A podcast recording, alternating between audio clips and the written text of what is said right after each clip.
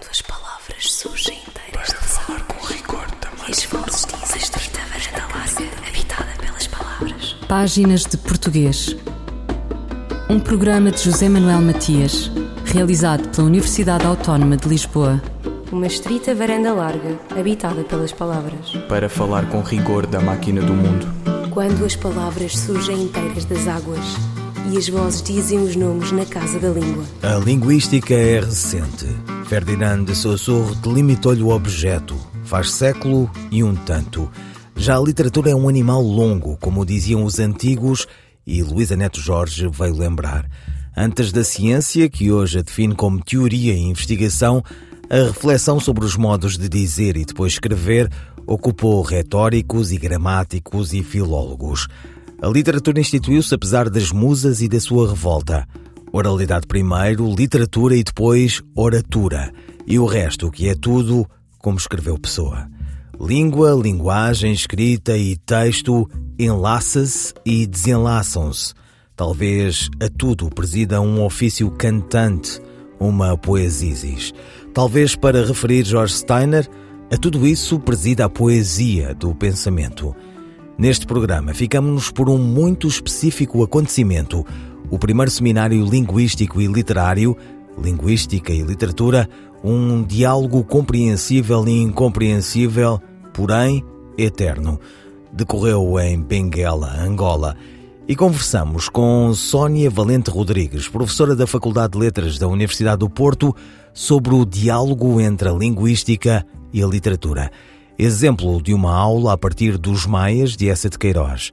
Sónia Valente Rodrigues. O diálogo entre a linguística e a literatura é, por inerência, sempre um diálogo estreito, porque, eh, como dizia ou como escreveu, por exemplo, Vítor Aguiar e Silva, há alguns anos já, todo o texto literário na sua textura e nos significados, na, na, na estrutura, na, no desenvolvimento, na, expressão das ideias, na sua musicalidade, etc., é a linguagem verbal.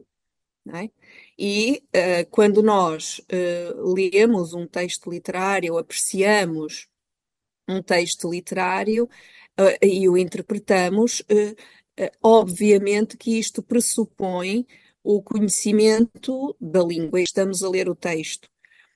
Quer um conhecimento que pode ser um conhecimento intuitivo da língua, quer um conhecimento que pode ser já a consciência da língua, das suas estruturas e dos recursos mobilizados naquele texto, ou ainda conhecimento explícito, que obviamente ajuda a uh, interpretar, analisar e compreender e interpretar em diferentes níveis o texto literário que estamos a ler e a apreciar. Portanto, este diálogo é um, é um diálogo que existiu desde sempre e é um diálogo permanente, contínuo, e que uh, sempre existiu, existe desde a sua raiz. É? Quando se explicita numa formulação como esta, como este título, Diálogo entre Linguística e Literatura, quando se explicita esta relação intrínseca, contínua, permanente, o que eu estou a fazer, ou o que, o que pretendo fazer com, com essa explicitação, é recuperar o pensamento e as reflexões de um conjunto de estudiosos que me antecederam e que sempre defenderam que a leitura, e isto agora num contexto de formação de professores ou num contexto de ensino da literatura e ensino da língua em geral, ao longo da escolaridade obrigatória, um conjunto de pensamento e de reflexões, dizia eu, de pessoas e de estudiosos que me antecederam e que defendem que essa ligação e esse diálogo seja mantido, seja exercitado e uh, seja desenvolvida a consciência para a sua existência. Estou a falar, obviamente, não só de Vítor Aguiar e Silva, mas uh, muito concretamente, quando digo isto, penso em Fernanda Irene Fonseca, Isabel Margarida Duarte, uh, Margarida Vieira Mendes e outros e outras estudiosas de literatura eh, e de, de, língua e de formação de professores que eh, eh, marcaram durante décadas a sua atividade profissional por este princípio, o princípio do diálogo entre a linguística e a literatura, quando estamos perante a leitura de um texto literário ou a formação de um leitor ou qualquer atividade de ensino uh, que tenha por base uh, a leitura literária. E depois então dá aqui um exemplo de uma aula a partir dos maias. Exatamente. Claro que todo o texto ganha em uma abordagem conduzida por esta via, a via do diálogo entre a linguística e a literatura. Neste caso, fui buscar o, o exemplo dos maias, porque foi um trabalho, porque estou, estou, pensei na utilidade de uh, exemplificar esses pressupostos de ligação, de, de leitura um, ehm, linguística de um texto literário, a partir de um clássico, de um autor clássico da literatura portuguesa.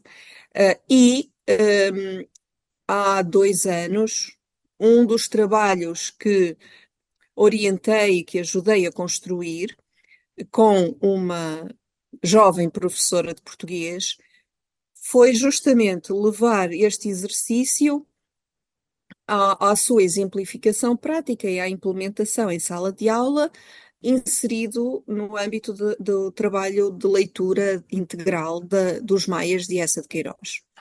E aquilo que fizemos em conjunto foi desenhar aulas que eram predominantemente de, ou tinham como substrato principal, a análise e interpretação de textos uh, específicos, excertos específicos do, dos maias, mas fazê-lo uh, passando por uma primeira fase de uh, observar e de analisar regularidades de algumas estruturas sintático-semânticas e de algumas regularidades relacionadas, no caso concreto, com um, por exemplo, uh, os excertos descritivos de determinados espaços uh, dos maias.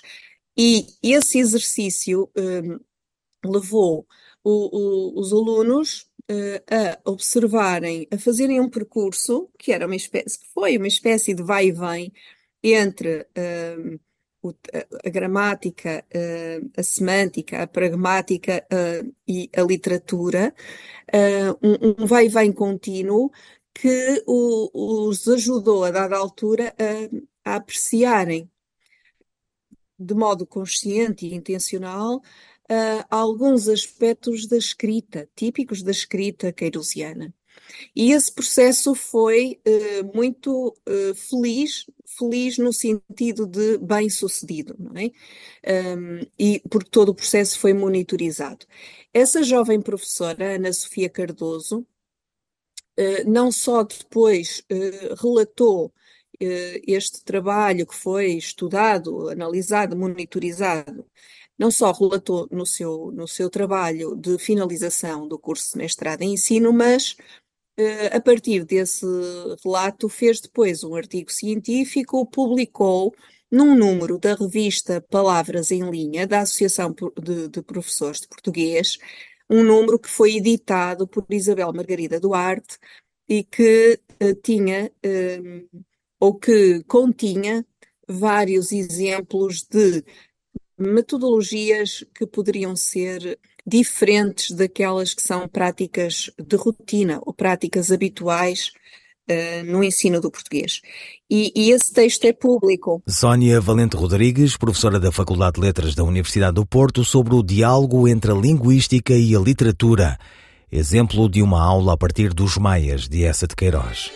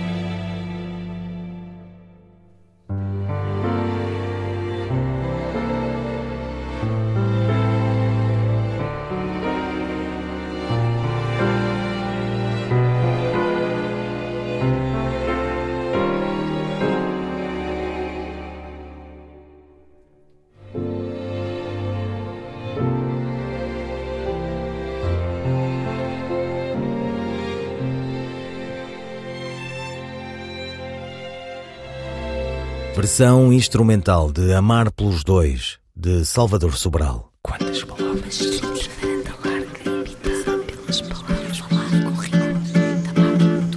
Continuamos a conversa com Sónia Valente Rodrigues, professora da Faculdade de Letras da Universidade do Porto, sobre o diálogo entre a linguística e a literatura, exemplo de uma aula a partir dos Maias de Essa de Queiroz.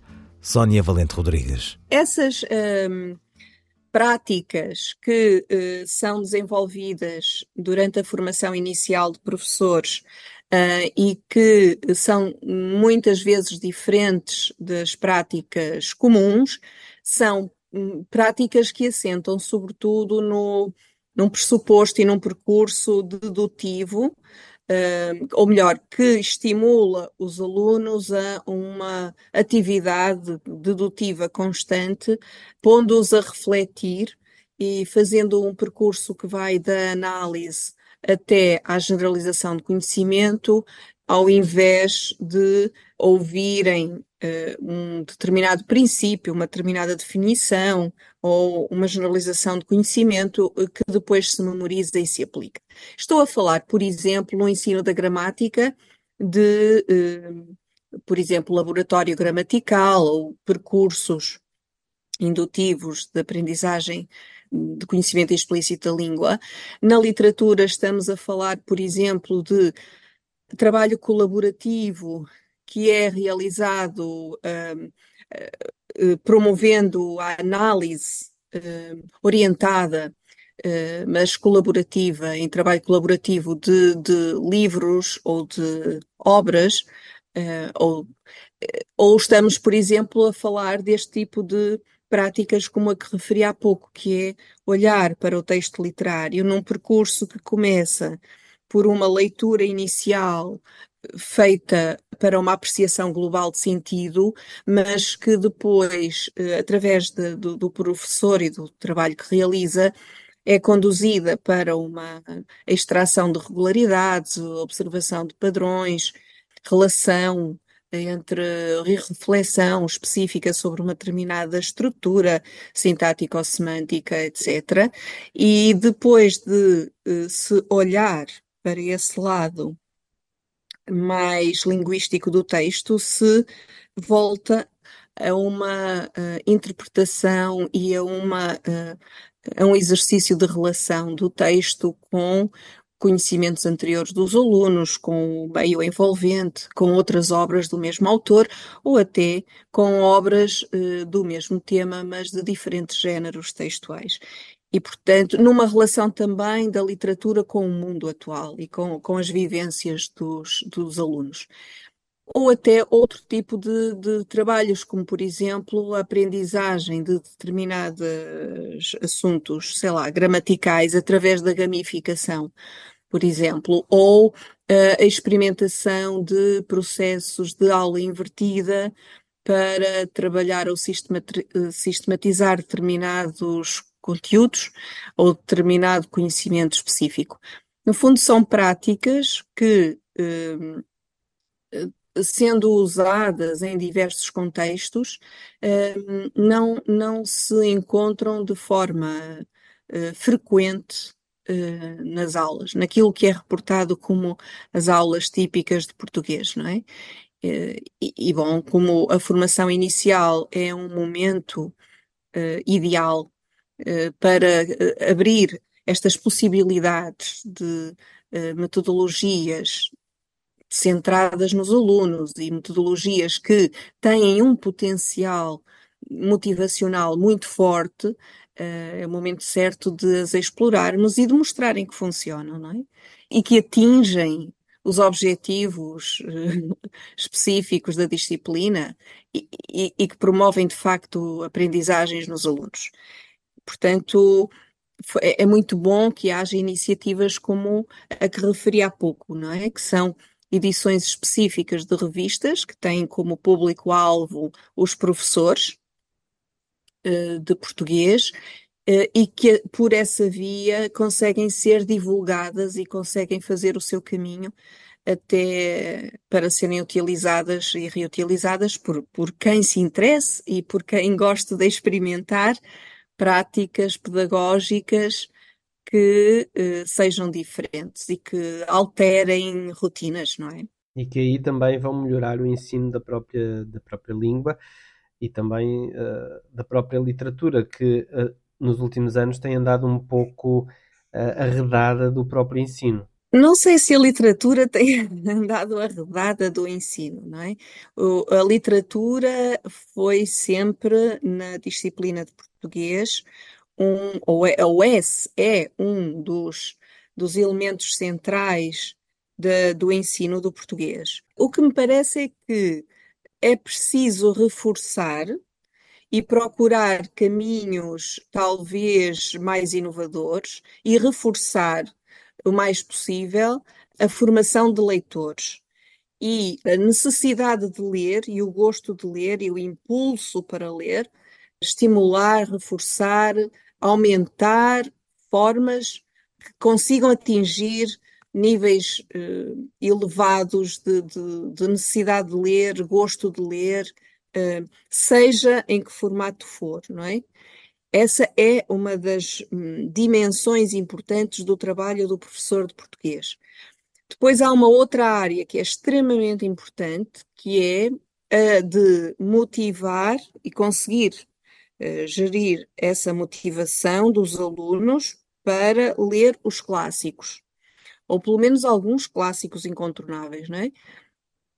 Porque nós sabemos que, que a leitura de clássicos é um, um desafio, e é um desafio grande, considerável, mas que eh, existem alguns caminhos que podem ser interessantes e que podem ser percorridos para mostrar que eh, o facto de serem clássicos lhes confere intemporalidade, é? E essa intemporalidade significa que a leitura pode sempre ser um, ativada, essa leitura pode sempre ser ativada em qualquer momento.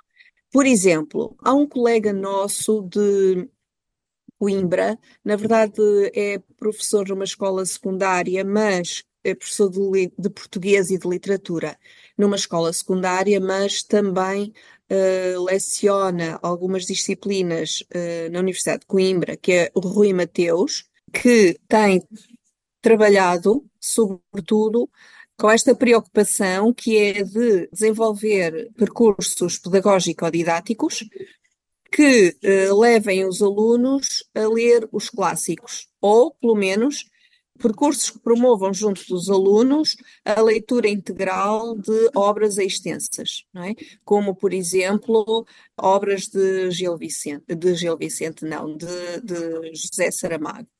Mas tem, por exemplo, um, um trabalho importante, o trabalho de doutoramento, que é a adaptação de clássicos da literatura para leitores jovens, mas além deste trabalho de adaptação dos textos para leitores jovens, interessa a Rui Mateus, por exemplo, explorar percursos didáticos que aumentem e reforcem a motivação dos alunos quando estão a trabalhar e a ler os clássicos. E isto com base no seguinte pressuposto, que é o mais importante de todos. Muitas vezes consegue-se fazer contornar uma atividade que é fundamental, que é da leitura integral.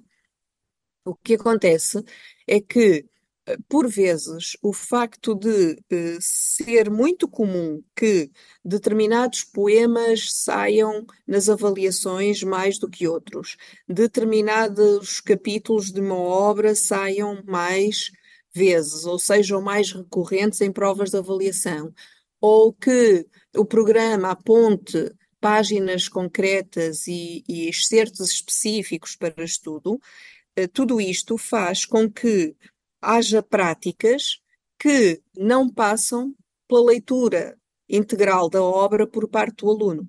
Ou seja, o aluno sente-se eh, tentado, digamos, a recorrer um, às ditas sebentas, ou a apontamentos, ou a esquemas já feitos, ou conjunto de conteúdos literários específicos associados às obras, em vez do processo de ler e de ler a obra na íntegra. E o que é dramático nisto tudo é que há muito muitos professores que já partem do princípio de que os alunos não leem e não vão ler, nem interessa gastar energia a fazer com que leiam. Assume-se já que ninguém lê, não é para ler, e, e trabalham-se as obras de uma maneira distante daquilo que é a leitura. Sónia Valente Rodrigues, professora da Faculdade de Letras da Universidade do Porto, sobre o diálogo entre a linguística e a literatura. Palestra apresentada no primeiro seminário linguístico e literário, Linguística e Literatura, um diálogo compreensível e incompreensível, porém eterno, decorreu em Benguela, Angola. A palavra não tem forma plural? A resposta de Carla Marques. Para responder a esta questão, é importante saber, antes de mais, que não é uma palavra que pode pertencer a diferentes classes poderá ser um advérbio ou um substantivo. É este aspecto que determina se não flexiona no plural. Assim, se não funcionar como um advérbio, é uma palavra invariável, que não é afetada pela flexão em número, como é típico dos advérbios. Não permanece invariável tanto em o rapaz não chegou, como em os rapazes não chegaram. Por outro lado, se não funcionar como um substantivo, a situação já é diferente, pois neste caso aceita a forma plural assumindo a forma nãos. Neste contexto diremos o não ganhou e no plural os nãos ganharam. O mesmo se aplica assim, que enquanto advérbio é invariável, mas usado como substantivo admite a forma sims, como em os sims ganharam. Carla Marques, linguista.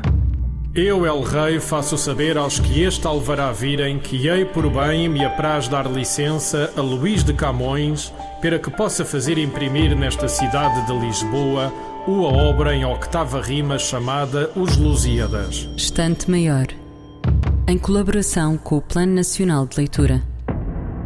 Deixando de ser uma luta de princípios e de ideias, a política converte-se fatalmente em uma questão de compadres. O compadrio elevado à categoria de instituição nacional domina tudo, corrompe tudo, dissolve tudo. Os partidos que não podem conquistar o apoio da opinião pelas ideias que representam procuram manter-se pelo apoio dos compadres que favorecem é na proporção exata do número dos compadres que anualmente despacha e emprega que um partido aumenta ou diminui de adeptos, progride ou retrograda na confiança da coroa e no favor da urna. O dogma fundamental do compadrio impõe-se por tal modo que transforma todas as outras noções morais segundo o critério de que ele é a expressão. Transforma a justiça, a honra, a probidade, a própria consciência. Nenhum partido político ousa violar o compadrio. Seria cometer a mais vil e a mais nefanda das traições políticas – Despachando o compadre mais serviçal com exclusão do adversário mais competente, todo o governo neste julga praticar um ato de gratidão e de lealdade. E ninguém vê quanto há de profundamente subversivo da ordem moral neste simples facto tão vulgar, tão frequente, tão despercebido. A exclusão da competência. Acerto de um texto de As Farpas, de Essa de Queiroz, lido pela atriz Maria Henrique. Ouviram páginas de português, as despedidas de José Manuel Matias, Luís Carlos Patraqui, Miguel Roque Dias e Miguel Van der Kellen. Quando as palavras surgem inteiras Basta de falar com rigor também. Esforços de existir, habitada pelas palavras. Páginas de português um programa de José Manuel Matias, realizado pela Universidade Autónoma de Lisboa. Uma estrita varanda larga, habitada pelas palavras. Para falar com rigor da máquina do mundo. Quando as palavras surgem inteiras das águas e as vozes dizem os nomes na casa da língua.